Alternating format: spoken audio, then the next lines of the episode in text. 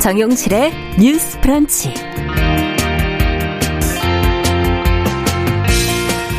안녕하십니까 정용실입니다. 인사청문회 때만 되면은 이 후보자의 도덕성 검증과 관련해서 논란이 끊이지 않고 있죠. 아, 그래서 검증할 것은 검증을 해야 하지만 또 망신주기식으로 공개 검증을 하는 현 제도는 개선해야 한다는 지적이 한편에서 꾸준히 나오고 있습니다.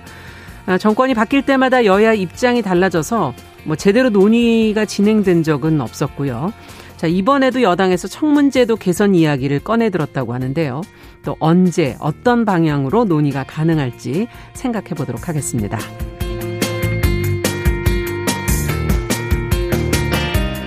네, 지난해 12월에 전동 킥보드에 대한 규제가 완화가 되면서 심하면 사망에 이르는 이 전동 킥보드 사고에 대한 우려가 컸는데요.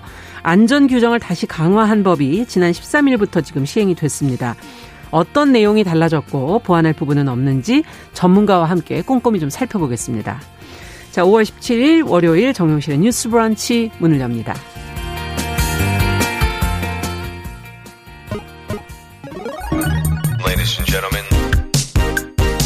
새로운 시각으로 세상을 봅니다.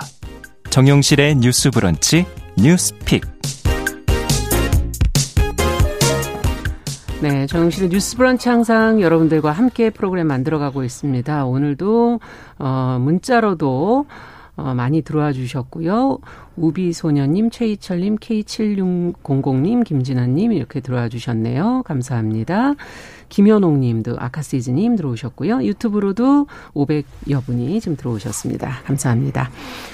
자, 첫 코너 뉴스픽 시작해 보도록 하죠. 월요일과 수요일은 이 두 분이 이제 자리를 지켜주고 계십니다. 전혜연 우석대 개공 교수님 안녕하세요. 안녕하세요. 전지현 변호사님 안녕하세요. 안녕하세요. 어떠세요? 지금 이제 좀 몇 주 해보시니까 아, 갈수록 편안해지고 방송이 재밌어지고 재밌어지죠. 예.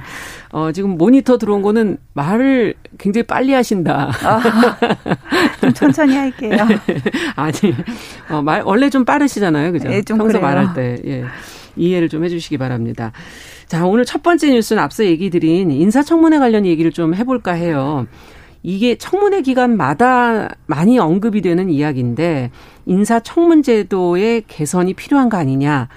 지금 여당이 드라이브를 걸고 있는 것 같고 야당의 반응은 그냥 어 떨떠름하다 그래야 될까요? 좀 미적지근하다 그래야 될까요? 그런 상황인 것 같은데 관련 내용 지금 전혜영 교수께 먼저 정리해 주시면 같이 한번 고민해 보죠.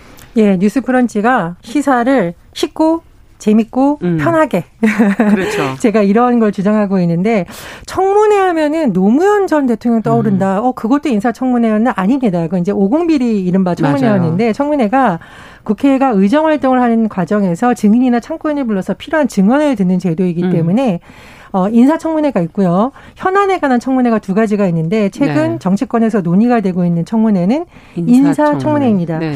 우리나라 인사청문회를 좀 살펴보면 2000년 총리 후보자 인사청문회가 시작이 됐고요. 네. 2005년 장관 후보자 인사청문회가 추천이 이제 추가됐어요. 그래서 지금 법적으로 살펴보면 어, 인사청문은 인사청문 특별위원회에서 하는 대상이 있고 소관 상임위에서 하는 경우가 있는데 네. 인사청문 특 별위원회의 경우에는 헌법에서 국회 동의를 받도록 한 대법원장, 국무총리 등이 포함이 되고요. 음. 소관 상임위원회 소속인 경우에는 국무위원 등 총 42명이 대상으로 됩니다. 네. 그런데 사실 이 인사청문회 제도 개선이 필요하다는 거는 갑자기 나온 얘기는 아닙니다. 네. 돌아보면 박근혜 정부 때인 2014년에도 나왔었고요.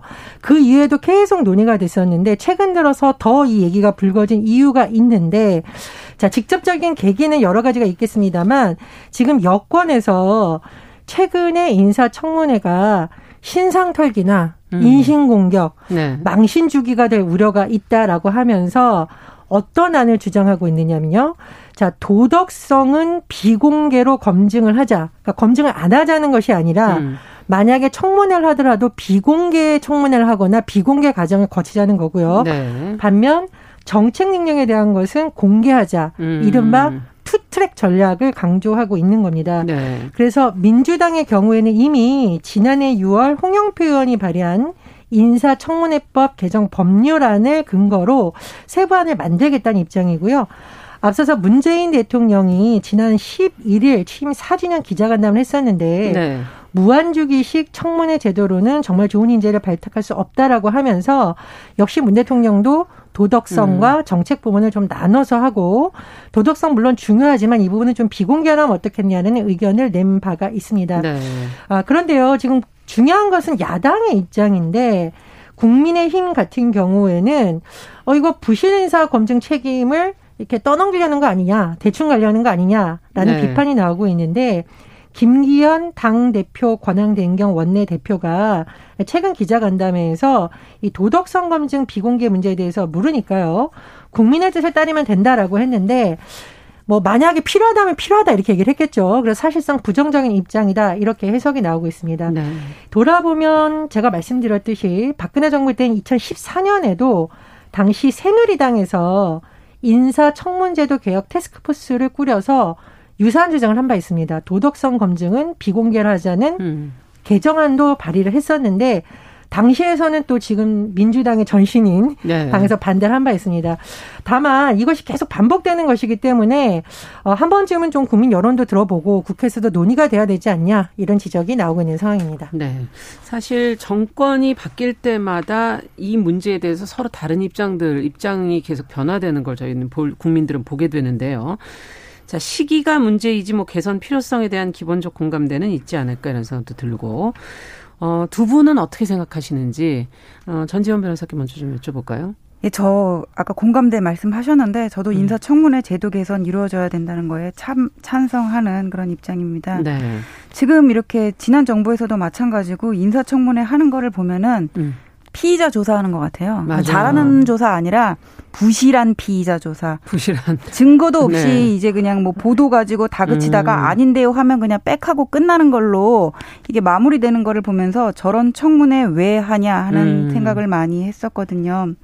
그래서 이제 고쳐야 된다는 거에는 동의를 하고 네. 그러면 시기가 언제냐와 관련해서 지금이 이제 정권 후반기잖아요. 네. 지금 고쳐야 돼요. 만약에 음. 다음에 내년에 정권 바뀌면은 이거 찬반 관련해서 여야 공수 또 바뀔 거고요. 정권 재창출이 된다면은 집권 초기에는 집권 역량을 강화해야 되기 때문에 음. 이거 인사청문회 제도 개선 얘기는 또 분명히 들어갈 거거든요. 음. 그래서 문제가 있고 바꿔야 된다면은 지금이 적기가 아니겠느냐. 네. 뭐 김호수 총장이라든지 아니면은 뭐 해수부 장관 다시 재지명이 있을 거잖아요. 네. 거기에 적용하기는 어렵더라도 지금 제도 개선이 있어야 전 돼야 된다 이렇게 생각을 하고 네. 그러면은 이 개선 방향을 어떻게 할 것이냐와 그렇죠. 관련해 가지고는 네. 우리가 잘 모를 때 이제 가장 쉽게 참조할 수 있는 게 외국의 입법내잖아요. 음. 미국 같은 경우에는 찾아봤더니 처음에 이제 대통령이 누군가를 지명하기 전에 신원조사라든지 면담을 되게 철저하게 거친다고 하더라고요. 예. 기한을 뭐 두 주간, 세, 삼 주간 이렇게 두면서. 근데 이때 청와대만 나서는 게 아니라 여기는 백악관이겠죠. 나서는 게 아니라 FBI 뭐 국세청까지 다 동원돼 가지고는 음.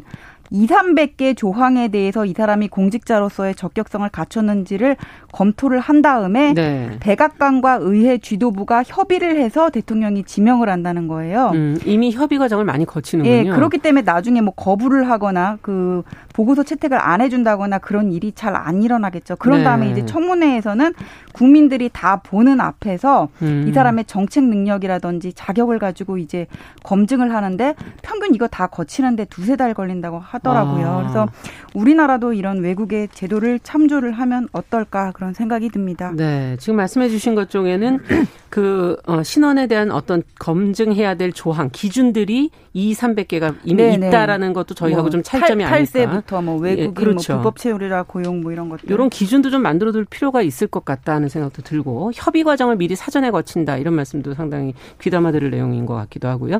어떻게 보세요, 전혜영 교수께서? 저는 이거 반드시 제도 개선 필요하다고 생각을 하고요. 다만 여당인 현재 민주당이 다수 의석이니까 다수 의석으로 밀어붙이자라고 하면은 사실상 이거는 야당에서 주장하는 깜깜이라는 의심을 또 불러일으킬 수밖에 네. 없습니다. 아무리 취지가 좋아도 그래서 그렇죠. 여야가 함께 테스크포스 만드는 것이 박병석 의장 때 논의가 됐었는데 그런 음. 방식으로 야당도 참여해서 하는 것이 반드시 네. 필요하다고 생각을 하고요. 또 하나 제가 이 청문회 제도 개선 꼭 필요하다고 생각하는 게 최근에 이 청문회가 거의 망신주기라는 비판을 벗어나기 어렵습니다. 음. 2019년에 모 장관 후보자에 대한 자료 요구를 했었는데요. 야당에서 결혼증명서, 음. 후보자의 암 수술을 받은 일시, 수술 병원 내역, 이런 거 내놓으라고 하고 안 내놓으니까 야당 무시하면 퇴장할 수도 있다라는 식의 논란이 제기된 바 있는데 도대체 결혼 증명서와 음. 암 수술 받은 일시 수술병원 음. 내역이 왜 청문회에서 공개가 돼야 되는 그러네요. 거죠? 너무 사적인 것 아닌가? 너무 사적인 것이고 네. 이게 장관으로서의 자질을 검증한다고 하더라도 이거는 비공개해서 이 사람이 뭐 너무 아프니까 음. 공직 수행을 할 수 있겠느냐? 사실 비공개에서도 이런 거는 함부로 다루면 되는 부분이 아닌데 이걸 공개적으로 다룬다라는 거는 청문회의 본래 취지를 벗어난 것이고 의원들의 역량을 오히려 떨어뜨리는 것이라고 생각을 합니다. 그래서 이것이 지금 민주당만의 주장이 아니라 과거 박근혜 정부 때인 새누리당, 국민의힘의 전신에서도 나온 것이기 때문에 반드시 제도 개선 필요하고 다만 제가 말씀드렸듯이 민주당에서는 지금 대통령이 한 말씀 했다고 빨리 이거를 어떻게 하자 이런 식으로 하면 이게 또 어, 어떻게 보면은 여야를 전국의 급냉으로 몰아가는 또 다른 요소가 음. 되는 거잖아요. 물론 지금 다수 의석이니까 네. 굳이 밀어붙이자면 정의당을 포함해서 할 수 있을지는 모르지만 그런 방식은 또 다른 논란만 난다고 생각합니다. 그래서 지금 제가 살펴보니까요. 국회에 들어가서 인사청문회 치면은 법안이 한두 건 발의되는 게 아닙니다. 음. 굉장히 많은 법안이 발의됐기 때문에 그동안에 어떤 법안이 발의됐고 현실에 맞는 안이 뭔지를 좀 국회 차원에서 검토가 필요하겠군요. 네, 검토하고요.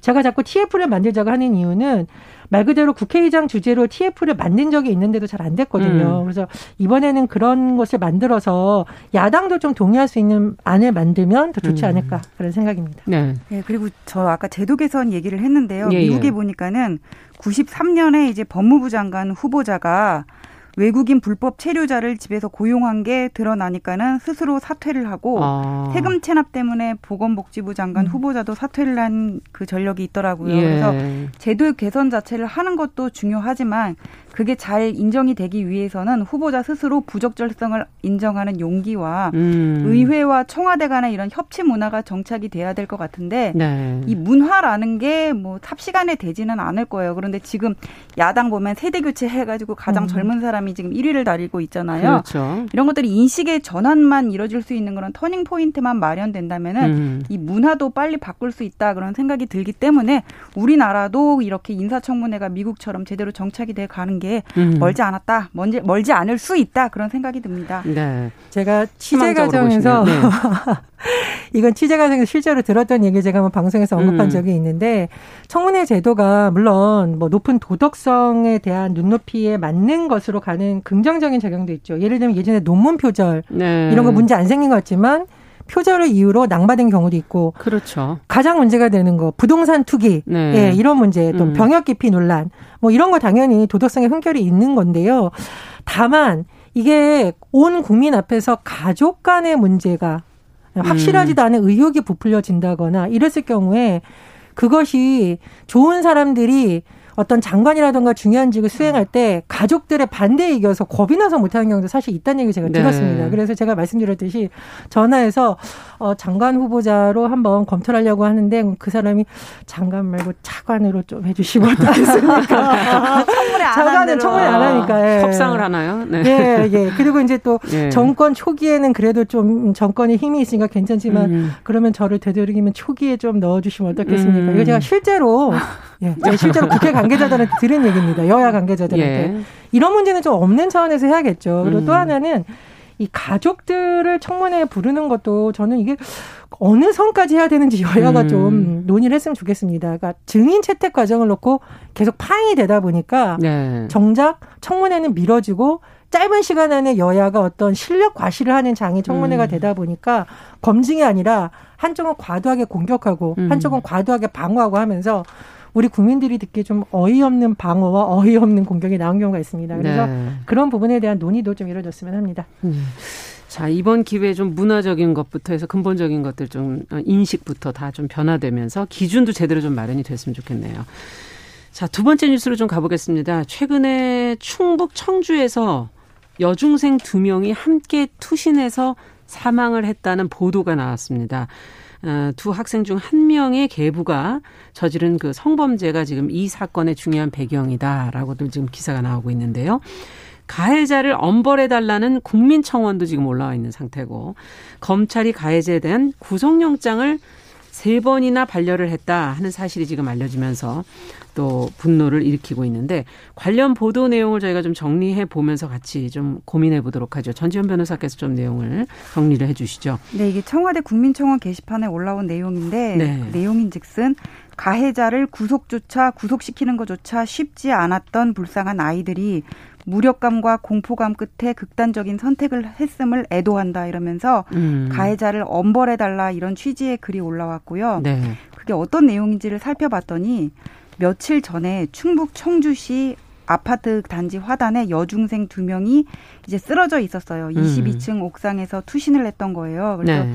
119 구조대가 출발을 해가지고 심폐소생술을 급하게 죄송합니다 시행을 했지만은 예. 결국 이제 실패해서 아이들이 끝내 목숨을 잃었는데 음. 이 아이들이 왜 이런 극단적인 선택을 했는지를 찾아보니까는 둘이 친구인데 어. 한 아이는 가정 내에서 의붓 아버지로부터 지속적인 학대를 받았고 네. 친구인 다른 아이는 그 의붓 친구의 의붓 아버지로부터 이제 성폭력을 당했던 거예요. 예.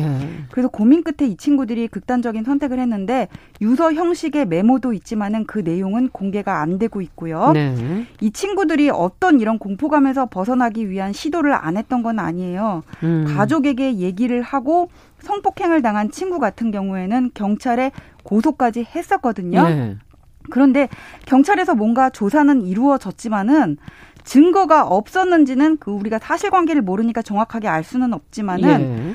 체포영장 처음에 기각이 되고 그다음에 구속영장 두 차례 기각이 됐거든요. 예. 그래서 세 번에 걸쳐서 어떤 그런 가해자의 신변을 확보하는 영장이 계속 기각이 되다가 보니까는 음. 이 가해자는 그냥 버젓이 일상생활을 했을 거 아니에요. 그렇죠. 예. 그래서 이 친구 같은 경우에는 이런 것 때문에 너무나 이렇게 원통하고 억울해서 음. 이런 선택을 한 게 아니냐 지금 이런 얘기들이 나오고 있습니다. 네. 자, 사실 지금 어, 앞서 얘기해 주신 것처럼 체포영장, 구속영장 이것이 지금 다 기각이 됐다라는 얘기를 해 주셨는데 이게 이제 어, 보도를 보시는 분들 입장에서 왜 그랬을까 하고 궁금해지는 부분이고요.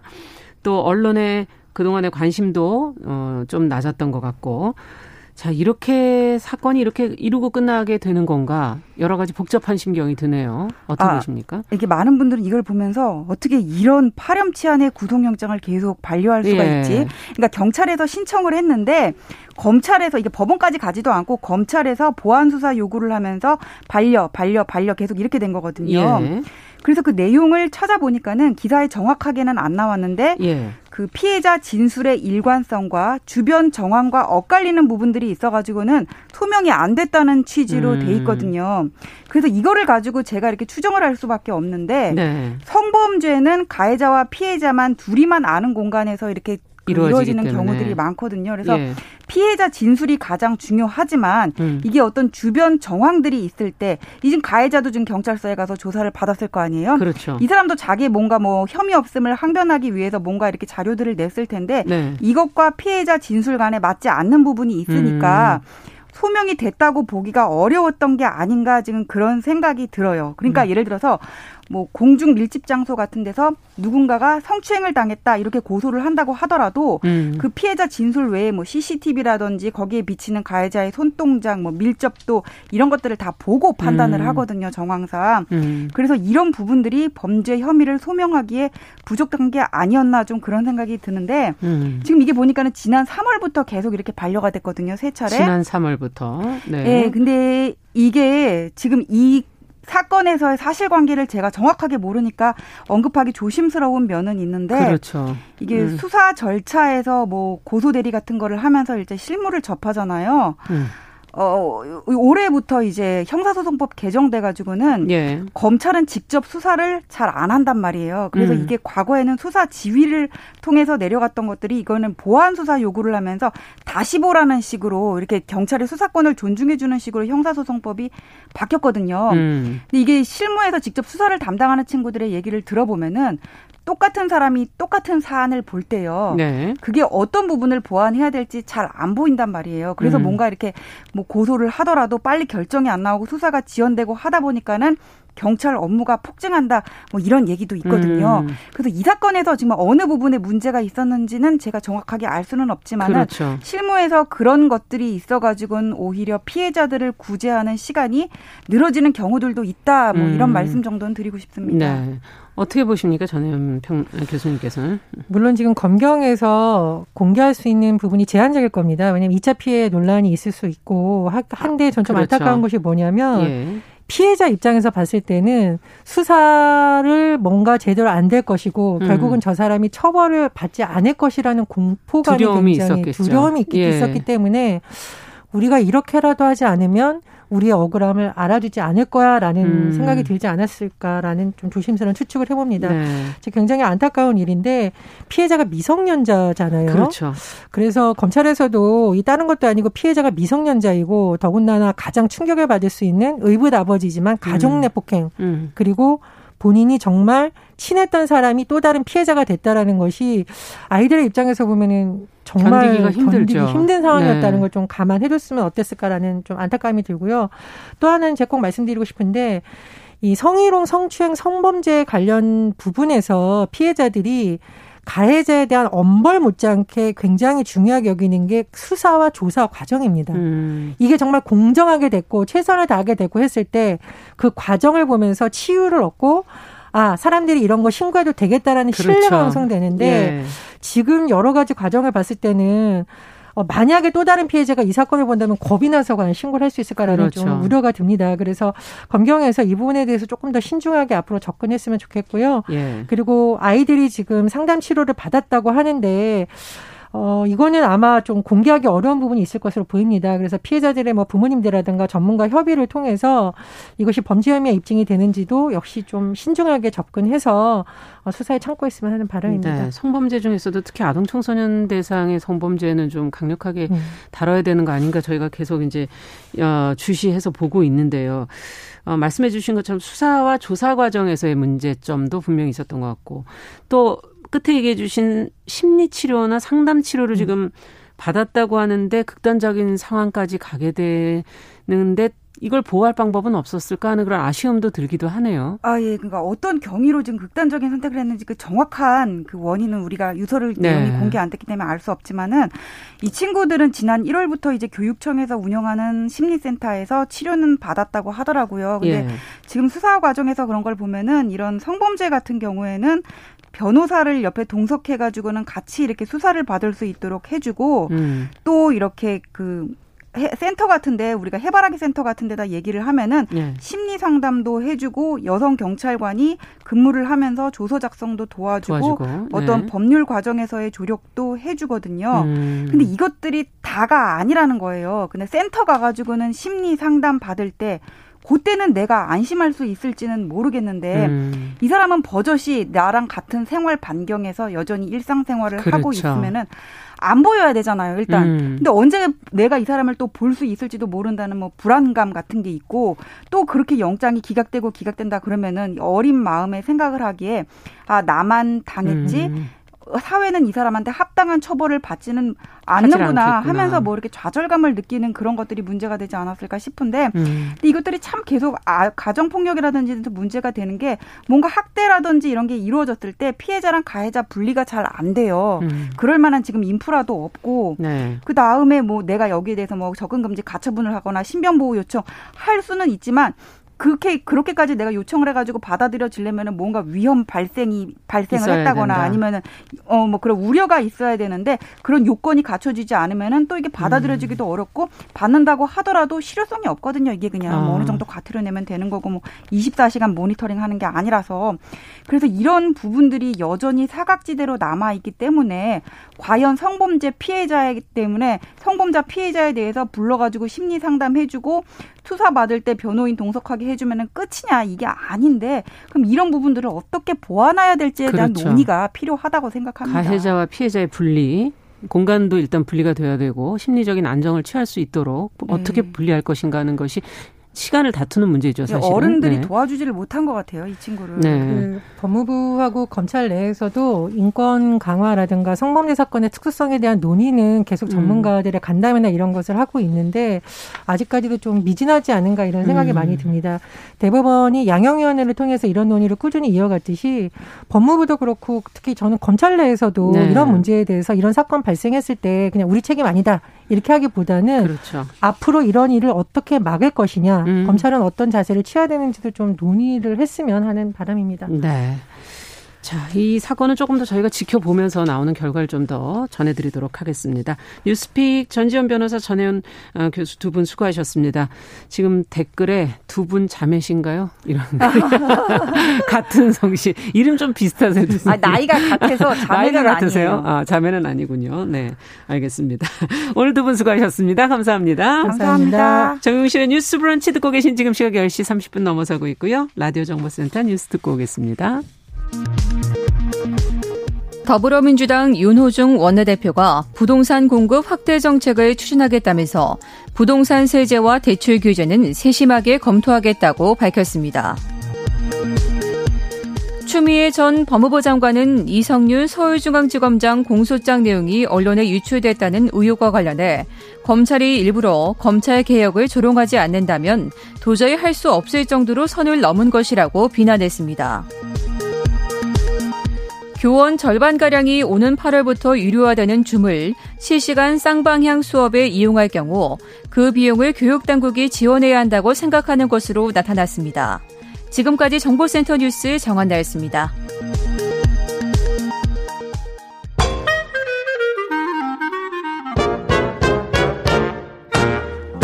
더 나은 내일을 그립니다.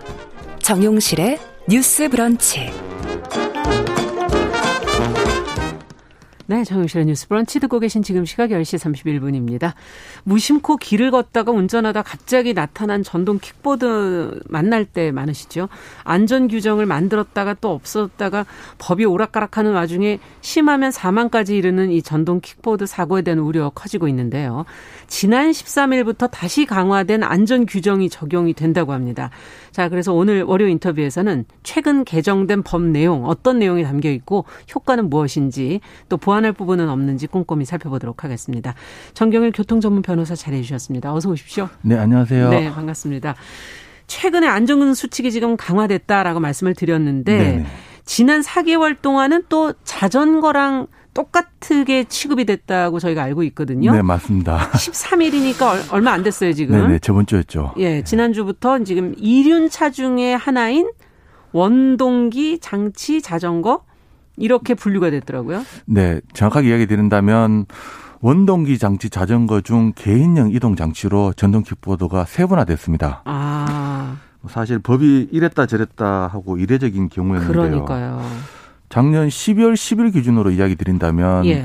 그 전에는 소형 오토바이나 마찬가지로 면허증 필요했었고 맞아요. 또 차도로만 통행 가능하던 것을 작년 12월 10일 면허증 필요 없고 만 13세 이상이면 탈 수 있도록 네. 그리고 자전거 도로 탈 수 있도록 바뀌었잖아요. 작년 도로교통법 개정이 있었는데 그렇게 하다 보니까 중학교 1학년생이 차도에 타는 문제, 안전상 문제가 불거졌습니다. 그렇죠. 그래서 예, 그래서 부랴부랴 다시 면허증 필요하고 여기에 대해서 도로교통법 전반에서 어떤 의무 규정을 두고 또 처벌 근거 조항도 마련했습니다. 그것이 네. 5월 13일 날 대폭 완화됐던 것을 다시, 다시 또 강화하는 볼수 있죠. 예. 네. 그러면 지금 관심이 가장 가는 부분이 그 변화에서 면허 문제 아니겠습니까? 네, 맞습니다. 운전 가능 연령이나 뭐 이 면허는 어떻게 딸 수 있는 거예요? 네, 결국은 원동 기 장치 자전거 면허가 있어야 되는데 네. 원동기 장치 자전거 면허를 취득하려면 만 16세 이상이 돼야 됩니다. 16세 그래서 이상. 나이는 만 16세 이상 네. 그리고 나이만 된다고 되는 것이 아니라 원동기 장치 자전거 면허 있어야지 전동 킥보드 이건 또 어디 가서 딸수 있는 거예요?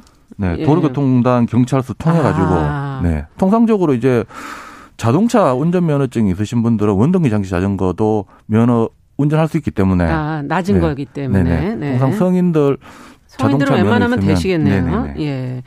자, 그러면 그 내용 지금 면허 문제 말고도 강화된 내용이 혹시 더 있는지 좀 꼼꼼히 네네네. 좀 챙겨주세요. 어, 네네. 기준을 작년 12월 10일 개정된 도로교통법 기준으로 이야기를 드린다면 네. 신설된 것이 음. 운전자 안전모 미착용 시 범칙금 2만 원, 또 아. 승차 정원 위반 시 범칙금 4만 원, 네. 등하장치, 전조등 그 미등 안 킨 경우 범칙금 만 원, 네. 또 무면허 운전 범칙금 10만 원, 또 약물, 어. 과로 운전 범칙금 10만 원, 그리고 또 처벌이 강화된 부분 이야기 드린다면 예.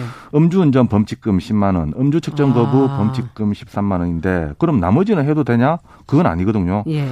인도주행 범칙금 3만 원이고 도로에서 어린이 운전시킨 경우 보호자가 과태료 10만 원 부과되고 음. 뺑소니, 윤창호법, 민식이법 처벌 아. 변함없이 아. 특가법에 따라 여전히 가중처를 받습니다.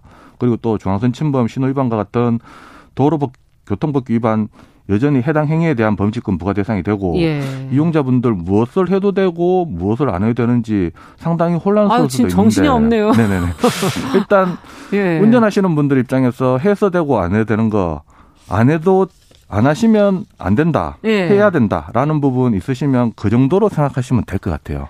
야, 근데 지금 보니까 거의 그 면허가 있는 그 차량하고 상당히 비슷하지 않나? 네, 맞습니다. 이런 생각을 지금 하게 네. 됐거든요. 네 네 네. 예. 많은 제한 규정이 처벌 근거 규정까지 두면서 도로교통법에서 제한을 두고 있습니다.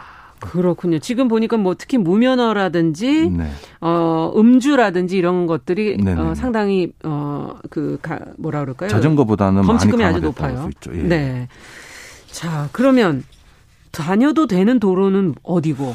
이게 제일 중요하잖아요. 음, 일단 가려면. 도로 쉽게 생각한다면 인도하고 차도 생각할 수 있는데 인도로는 절대 다녀서는 안 됩니다. 인도는 절대 안 된다. 네. 인도에서는 끌고 다녀야 되고 타고 다니다가 경미한 사고라도 발생되면 교통사고 처리 특례법에 따라서 아. 합의해도 형사처벌 피할 수 없습니다. 형사처벌 될 수 있다. 네. 그럼 이제 차도로만 다녀야 되냐? 차도로는 원칙적으로 다닐 수 있는 것이 아니라 자전거 도로로 원칙적으로 다녀야 되고 원래는 네. 자전거 도로가 없을 때 차도의 우측 가장자리로 붙어서 통행할 수 있도록 되어 있습니다. 그러니까 오토바이들이 다니듯이 네네.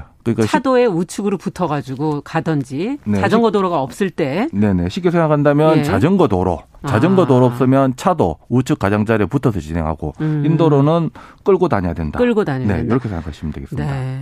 여전히 근데 잘 모르시는 분들이 있는 것 같아요. 네네네. 인도에서 킥보드 운행하는 음, 분들 음, 본적 있는 것 같고 예. 또 도로에서는 사실 참 자동차에 너무 이렇게 위협받는다 그래야 될까요? 그렇죠. 무서워서 못하죠. 네. 네. 이거 뭐 좀 정비가 필요한 거 아니에요? 사실 자전거 네. 도로하고 보행 도로도 사실은 섞여 있어서 네네. 어떨 땐 그 자전거가 막 다니고 그런단 말이에요. 그렇죠. 사람들 예. 옆으로. 네네. 예. 이게 지, 너무 다니는 게 많아가지고. 예, 지금 사실 자전거 도로로 다닐 수 있도록 원칙적으로 도로교통법에 규정은 돼 있지만 네. 실제 자전거 도로가 보편화되어 있지 않습니다.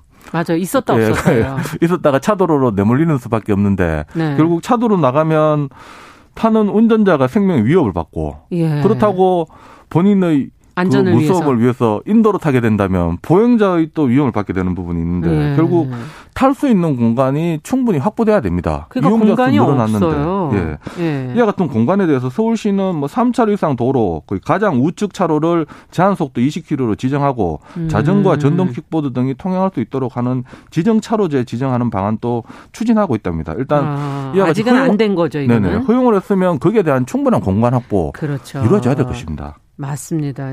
기존 인프라가 있는 상태에서 이런 허용이 먼, 어, 후에 이루어졌어야 되는 거 아닌가 하는 생각이 맞습니다. 어떻게 보면 하고요. 제도 같은 거 어떤 법규 예. 같은 것도 마련해 놓고 허용할 수 있도록 해야 되지. 먼저 허용해 놔 놓고 문제가 발생되니까 법규 만들고 이제 예. 공간 확보하고 그러면 이용자들이 어떻게 보면 테스터 하는 그러니까 내 목숨을 담보로 네. 지금 예. 그건 말이 안 되는 네, 거죠. 안전을 담보로 이와 같은 테스트 하는 거는 말도 네. 안 되는 거죠. 그러면 이게 속도는 또 어떻게 되나요? 안전 규정 안에 어떻게 지금 들어가 있나요? 네, 속도 속도 부분에 대해서는 25km를 초과해서는 안 됩니다. 초과, 시속 25km. 네, 25km를 이상으로 달리게 되면 그거는 전동 킥보드 개인용 이동 장치가 아. 아니라 원동기 장치 자전거입니다. 소형 오토바이로 취급되기 때문에 음. 또 도로교통법에서는 개념 정의를 하고 있는데 30km 미만, 20 시속 25km 미만 개인용 이동 장치를 이와 같은 특별한 규정을 두고 보호하고 있지. 그걸 넘어서는 것에 대해서는 마찬가지로 원동기 장치 자전거로 그러니까 오토바이로 네, 취급됩니다. 취급된다. 네. 아, 이 속도를 그런데 본인들이 알고 지금 달리실까 그런 생각도 좀 들기도 하고요. 네, 속도 통상적으로는 전동 네. 킥보드가 속도 제한이 다 되어 있기 때문에 문제가 안 되는데 네. 속도 제한을 임의로 푸는 경우도 있습니다. 임의로? 네네. 이제 이와 같이 속도 제한을 불법 개조하는 부분에 대해서 도로교통법은 최고 속도와 무게에 대한 제한을 두고 있고 여기에 대해서 음. 어떤 불법 개조에 대해서 어떤 처벌 근거 규정이나 금지 조항을 두고 있지 않습니다. 아, 그리고 그래요? 네 자동차 음. 관리법에 본다면 이륜형 원동기 장치 자동제 원동기 장치 자전거에 대해서는 규정을 두고 있지만 이와 같은 전동 킥보드에 대해서는 규정이 없다라고 해서 처벌을 음. 안 하고 있는데 실상은 그렇지 않거든요. 네. 자동차 관리법에 따른다면 총 100이랑 또는 전격 출력의 크기와 관계없이 1인 또는 2인의 사람을 운송하기에 적합하게 제작된 이륜의 자동차 이와 음. 같은 유사한 구조로 되어 있는 자동차를 이륜 자동차로 구분하고 음. 또 이와 같은 자동차 관리법 35조에 따른다면 최고 속도 제한하는 조치를 금지하고 있습니다. 음. 위반 시 79조 5의 2호에 따라서 3년 이하의 징역 또는 3천만 원의 벌금형이 처하도록 마련되어 있기 때문에 이거대로 음. 자동차 관리법에 따라 처벌하면 되는데 음. 실제 자동차 관리법에 따라서 처벌하지 않고 또 개인형 이동 장치에 맞는 처벌 규정 마련하는 것도 뭐 이와 같던 속도 불법 개조 근절시키는 네. 방법이 되겠습니다. 네, 그렇군요. 지금 사고가 어떤 유형이 많이 납니까? 네, 사고. 이제 큰 사고를 한번 본다면 작년 12월 2일 횡단보도 건너던 전동 킥보드 운전자가 신호 위반 오토바이에 사망했고 아. 또 11월 6일에도 전동 킥보드 운전자가 신호 바뀐 뒤에도 출발하지 않다가 화물차에 치여서 아. 숨진 사건이 있었고 10월 24일 인천 교차로에서 택시에 부딪혀 전동 킥보드 타고 가던 고등학생 두 명 중 한 명이 사망하던 사건이 아. 있었고 아, 이게 사망 사고로 많이 이어지네요. 네, 이와 같이 큰 사고는 대부분 전동 킥보드가 보행자를 치어서 발생한다기보다는 대부분 큰 차나 차량에 부딪혀 가지고 네. 사망한 경우가 많습니다. 이런 부분 때문에 사실 전동 킥보드가 차도로 다닌다는 것은 많은 위험이 따릅니다. 그래서 그렇군요. 자전거 도 로로 달릴 수 있도록 법 개정이 이루어졌는데 예. 이와 같이 이루어졌다 하더라도 결국 자전거 도로가 지금 자전거 도로 대부분이 자전거 보행자 겸용 도로가 60% 넘습니다. 맞아요. 그렇다면 결국 또 보행자가 이와 같은 안전에 대한 위험에 노출되고 있는데 예. 결국 이 부분에 대해서는 좀 시설이 마련이 안 된 게 가장 지금 다급한 문제군요. 맞습니다. 공간 네. 확보가 자전거가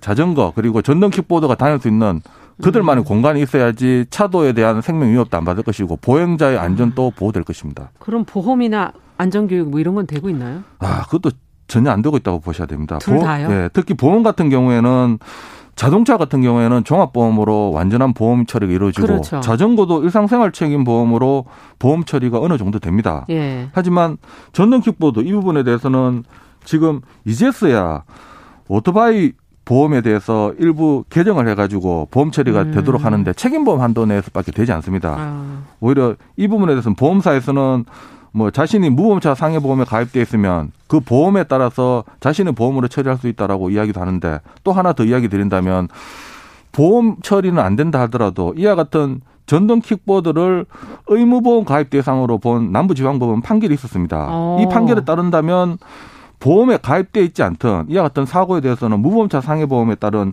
보상뿐만 아니라 자동차 손해배상 보장법상의 정부 보장 사업에 따라서 책임보험 한도 내에서 보상받을 수도 있을 것으로 보입니다. 아, 그러면은 보험을 들 수 있는 건가요? 지금 보험이 상당히 제한적으로 들 수는 있는데, 들 네. 음. 이와 같이 보험이 안 드는 차량과 부딪혔다 하더라도 정부 보장 사업에 따라서 의무보험 가입 대상 운동기 장치 자전거 개인용 음. 이동 장치이기 때문에 보험이 안 들어도 어느 정도는 책임보험 한도 내에서 보상받을 수 있을 것으로 보입니다. 네. 주차 문제도 사실 뭐 공유 킥보드가 사실 아무데나 좀 쓰러져 있어서 맞습니다. 예. 걸어 다니는 뭐 네. 아이들이나 이런 좀 위험한 경우가 있어요. 특히 주차 문제는 공유형 킥보드의 경우 불거지는 문제인데 네. 이게 긍정적인 문제로 접근한다면 언제 어디서나 이용 가능하고 음. 언제 어디서나 두고 가도 된다. 이와 같은 긍정적인 면으로 접근할 수도 있는데 수 이제 제3자가 네. 봤을 때는 아무데나 방치돼 가지고 예. 보행자에게 오히려 장애물이 된다. 그렇죠. 라는 문제가 발생됩니다. 이 문제 때문에 서울시에서도 우선 사고 발생 우려가 큰 즉시 견인 구역을 신설해 가지고 음. 차도 지하철역 부근, 횡단보도, 음. 점자도로, 버스 정류소 같은 경우 경우에는 즉시 견인하고 이와 같이 음. 4만 원의 견인료 그리고 50만 원 한도 내에서 30분당 700원 보관료를 그렇죠. 부과시키는 방침을 마련하고 있다고 합니다. 네. 뭐 이와 같은 부분에 또 시민들이 신고를 하면 웹사이트에서 신고 여부에 대해서 확인할 수 있도록 하는 것도 음. 구축한다라고 합니다. 네. 사실 전동 킥보드 같은 경우에는 전동 킥보드 회사에서 속도 음. 제한 음. 속도도 통일적으로 제한할 수 있고 탈수 음. 있는 공간도 탈 수 인도에서는 못 타도록 중앙에서 제어할 수 있습니다. 음. 그리고 또 어디에 있는지도 충분히 파악할 수 있기 때문에 예. 예. 이와 같은 정부에서 아니면 시 자체에서 전동 킥보드에 쌓여 철저한 단속만 한다면 자연 없어질 것으로도 보입니다. 아, 규제 방법이 또 좀 있군요. 네네. 딴 것보다 그 인도를 이용하시는 나이 드신 노인분들이나 장애인분들 아이들을 위해서 좀 어, 이건 배려가 좀 필요한 것 같습니다. 주차 문제는. 네네. 자 오늘 얘기 여기까지 듣죠. 월요 인터뷰. 오늘은 교통사고 전문 정경일 변호사와 함께 강화된 전동 킥보드 안전 규정 같이 살펴보면서 보완할 점 이야기 나눠봤습니다. 말씀 잘 들었습니다. 네, 감사합니다.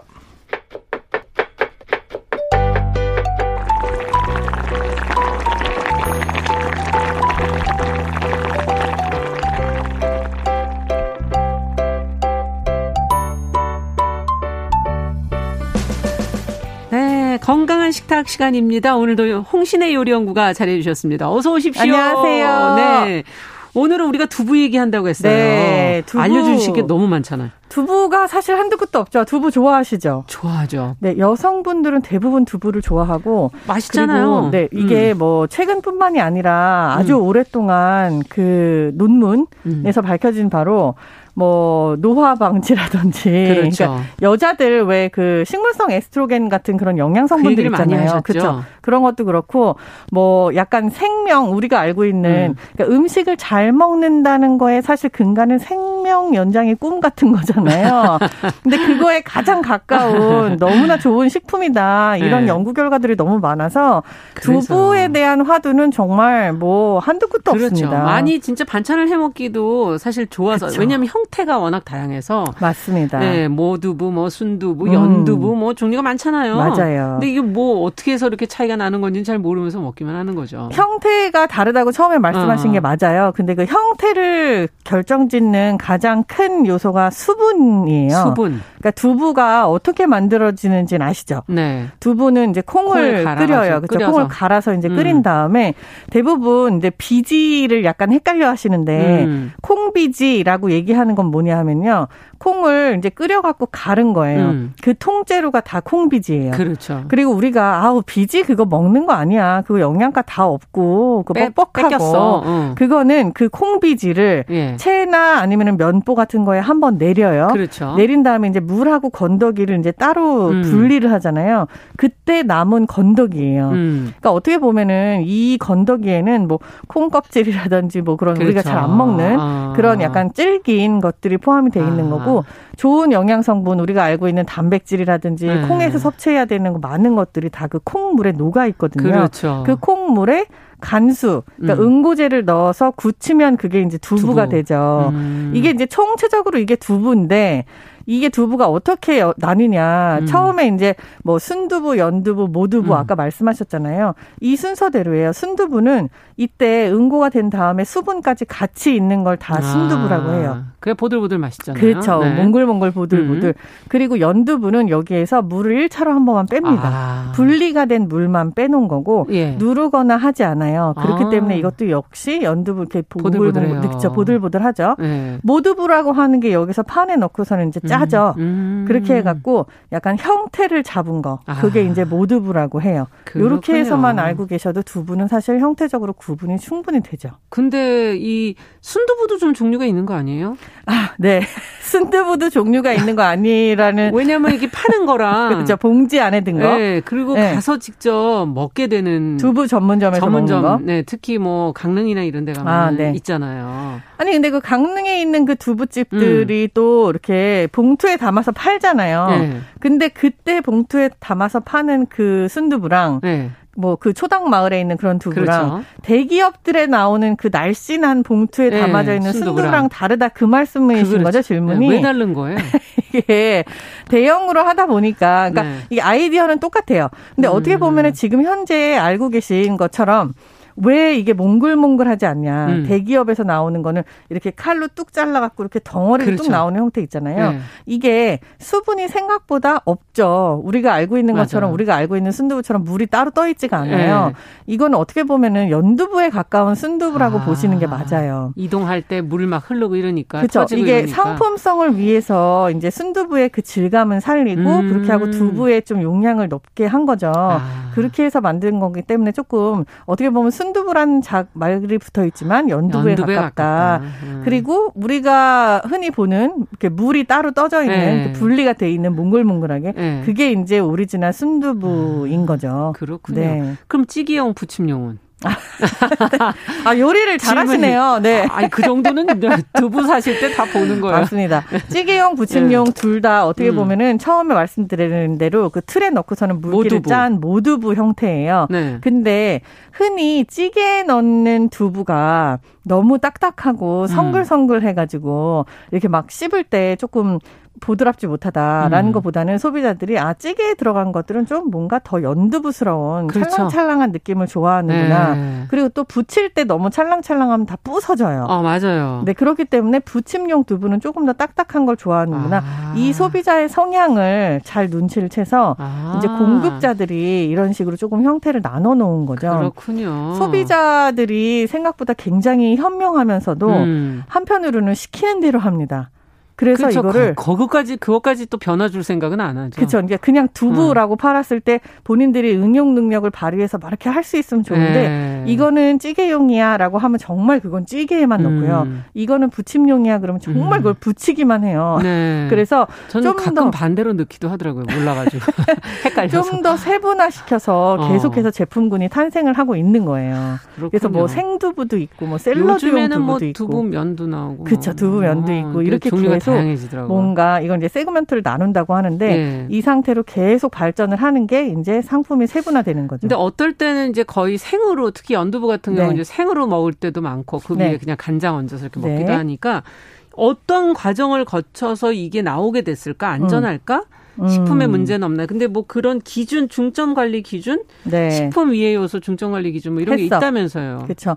햇섭 인증 마크가 있어요라는 얘기를 하는 게 음. 어떻게 보면은 이제 두부 입장에서는 이제 제가 이제 저를 두부를 사랑하는 사람 입장에서는 네.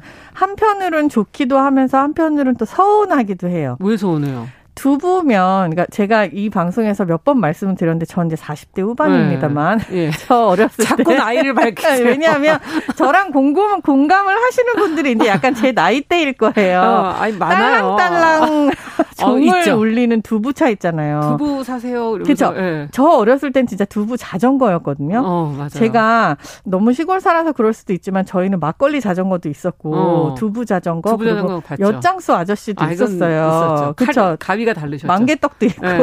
근데 이 두부는요 종소리가 다르잖아요. 맞아요. 근데 그 딸랑딸랑 굉장히 청아한 그 종소리가 음. 딱 나면 뛰어나가기 전에 이제 저는 이제 먹고 싶으니까 이미 어. 뛰어나가는데 따뜻한 두부가 온다는 소리예요 그렇죠. 그때.